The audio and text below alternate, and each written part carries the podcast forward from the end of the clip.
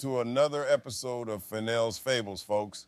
So let's talk about something that everyone just loves to hate technology. I mean, isn't it wild how we've become so dependent on our devices? It's like we've lost the ability to function without them. You ever see a person lose their phone? It's like they've lost a limb. They go into full on panic mode, sweating bullets, heart racing. I'm talking a complete mental breakdown. And the irony, we call these smart devices, but let me tell you something, folks. The only smart thing about these devices is how they've tricked us into thinking we can't live without them.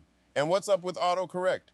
You try to type a simple phrase, and autocorrect steps in like some overbearing, grammar obsessed English teacher. No, no, no, you mean there, not there. It's like, who asked you? Autocorrect. I'm just trying to send a text, not write a dissertation. But let's not forget about social media. Oh, the wonderful world of likes, shares, and comments. I swear, some people would rather lose a kidney than lose their followers. And it's all about the image, right? Everybody's life is perfect on Instagram perfect photos, perfect meals, perfect vacations. But behind the scenes, it's a mess. But hey, I get it. We all want to feel important, validated. And in this digital age, a like or a retweet is the new pat on the back. It's a strange world we live in, folks.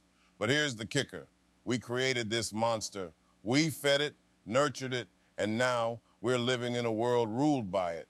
It's like we're the parents of a rebellious teenager who's taking control of the house. So, what do we do? Do we throw out our devices, retreat to the woods, and learn to communicate using smoke signals again? Nah. But maybe we could try to remember the days when we didn't need a status update to know how our friends were doing. Just a thought, folks, just a thought. And that's all for today's episode of Fennell's Fables. Stay tuned for more rants, raves, and rib tickling hilarity. Until next time, keep laughing and keep thinking.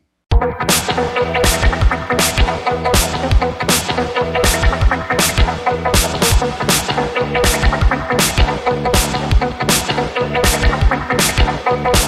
you.